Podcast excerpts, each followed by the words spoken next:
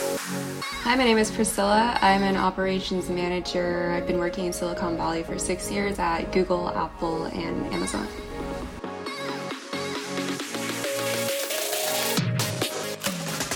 Welcome to the Careerfluencer podcast, the place to feel inspired, get advice, and everything you need to kickstart your career growth. Question is, are you ready? Hi, you're listening to episode six. Thanks for joining us. This is Cynthia Heisch. I'm the CEO and founder of Careerfluencer and your host. Have you ever wondered what it's really like to work in big tech? Is Silicon Valley actually as crazy as everyone makes it out to be? Well, if you've got your eyes on big tech or dream of one day landing a job at the best of the best, such as Google, Apple, Amazon, well, get ready to learn from the pro herself. Our guest Priscilla is sharing insider advice about what it takes to succeed, how to stand out when you're constantly surrounded by some of the smartest people in the industry. So, without further ado, here we go.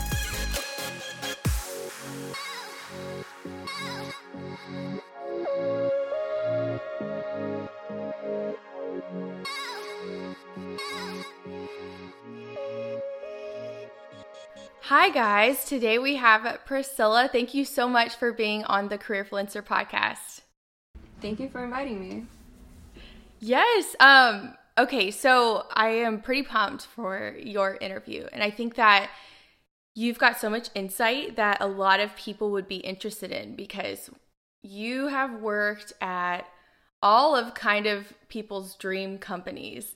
yeah. And I think you've done that for a long time now and you've really grown your career. So, starting off, you know, what was it like when you went from where you, you know, began? You came from kind of maybe like a not a huge city, but what is it like to actually go and jump into Silicon Valley?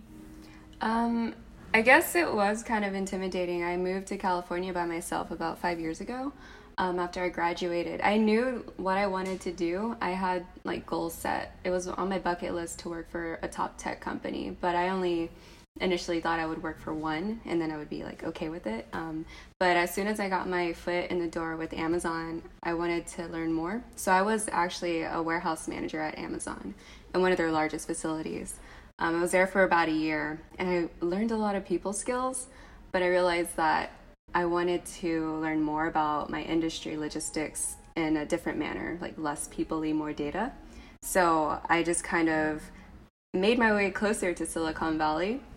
Um, so I went to Google Express, and there is where I felt a little more intimidated because it was less hands on, less people oriented, and more like data, and your decisions and your data drive like a lot of huge decisions um, made like in the real world. So I would make a decision one day, the next day I would see it happen in real life and we would have to report on it. So it made like a huge difference. So that was a bit intimidating, but I think it was good for me to be in the team that I was in at Google. Um, Google's very supportive. They, if you make a, a, mistake or something, it's like you're not supposed to know. Eh, there's like not one perfect answer. So they're all very supportive. As long as you made an educated guess or you did to the best of your ability and to the best of the knowledge, the data that you had on hand, like everyone's very supportive and you're surrounded by a bunch of smart people. So it's like a lot of collaboration as well. So I think getting my foot into the door and like the data sense of logistics was a bit easier, um, or I was like in a better environment. Um, but the people side was a totally different story. and I think that, you know, the people side and office politics and things like that, that's like a whole nother thing yeah. that you have to kind of tackle as a young mm-hmm. professional. So yeah. I'm sure, you know, being in your environment versus just your average work office is totally different. Like what mm-hmm. is it what would you say is one thing you didn't expect about it? Um, well, people told me that it was fast paced and that you felt like you're on fire being thrown into fires. And I just thought like, oh, they're exaggerating. You know, they just want to make you work harder in school so that you, you know, you get up there. Um, no, they're totally telling the truth. it's like a different. a different goal every day, honestly, because I feel like when I worked for Google Express, it was like a startup. And when I worked for Amazon, um, they have this thing called continuous improvement, and you always have to make improvements every day. You have to. They had um, a system where you would mark your top five weaknesses and your top five opportunities at the end of every shift. So it was like that kind of hardcore, intense environment, and you couldn't really repeat like what you said before. So it was. It's always like you're you're working on your skills, but like really hardcore. It's like having an exam every day. Kind of feel so. When they said that you get thrown into the fire, like believe them. it's you'll get used to it eventually, but at first it's going to be very stressful because you're always going to want to complete all of your AIs and you're going to want to improve from the previous um, whatever you presented. You always want to become better, especially when you just entered the workforce. That's what you want to do. You don't want to slack off this early. Um, so I think that's what I didn't expect. Like they said this, but I didn't really take it that seriously. so do you think that you know, you're saying about how it's a lot of pressure to kind of always be improving, always be doing something better and better every day. Do you feel mm-hmm. like there's a lot of people that kind of fizzle out quickly or how did you deal with that? Oh my goodness. So, um, I guess I'll like use Apple as an example. I started at Apple a few years ago. I was there for about a year and three months, and we had like one of the most highest turnovers after Amazon. It was just a lot of burnout because you need a lot of things done. That environment's a bit different. You have like a lot of people that you really depend on, but those people get burnt out and you rely on them so much. And when they leave, it's like, what can you do? you put on their hat and then you get burnt out because you're wearing like 30 different hats and then it just like accumulates to the next person so i've seen this happen in all three industries that i've been a little less with google because they kind of um, they're more collaborative and more understanding but definitely at amazon and at apple it was just you wear a lot of hats and it's kind of the environment makes you want to wear the hats because you want to seem capable um, I've even seen this in like senior leaders or higher up people that aren't entry level. You just want to do so much because you're at these huge companies and you feel pressured to to the standard that you can't even see. Like you think the directors all wear like a hundred different hats and that they know like the ins and out of every single aspect of this industry. And really when you sit down with them and you talk to them, they specialize. But when you're like at your level that you're at, you think that you need to know everything in the world about this company. Yeah, I, I, I think that I would feel that inner pressure too if I was in that environment, you know? So, what would you say, like, if somebody is trying to kind of get into Silicon Valley, what do they need to know about it? Or what are some suggestions you would give for them? Mm, I think it it depends on the company and your team, like the environment. I don't think there's anything that you can do beforehand to prep yourself for that. Um, but if you want to be in this industry, just know that there's a ton of competition. Um, you have like international students that also want to work for like Google and Amazon and Apple.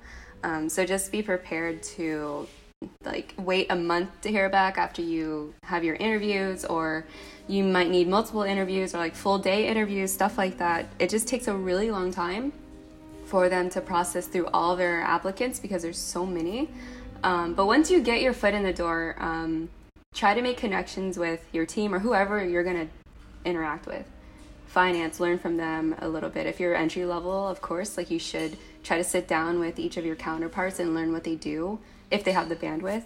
I think that's really valuable. Um, but basically, don't be so shy or intimidated that you just sit at your desk all day and you just go home and you sit at your desk all day. And you don't talk to anybody. Like, I would take advantage if you have the opportunity to work at one of these companies, no matter what position that you get. Try to talk to as many people and just get their insights and try to learn from them. Just don't be a, a little hermit in your desk.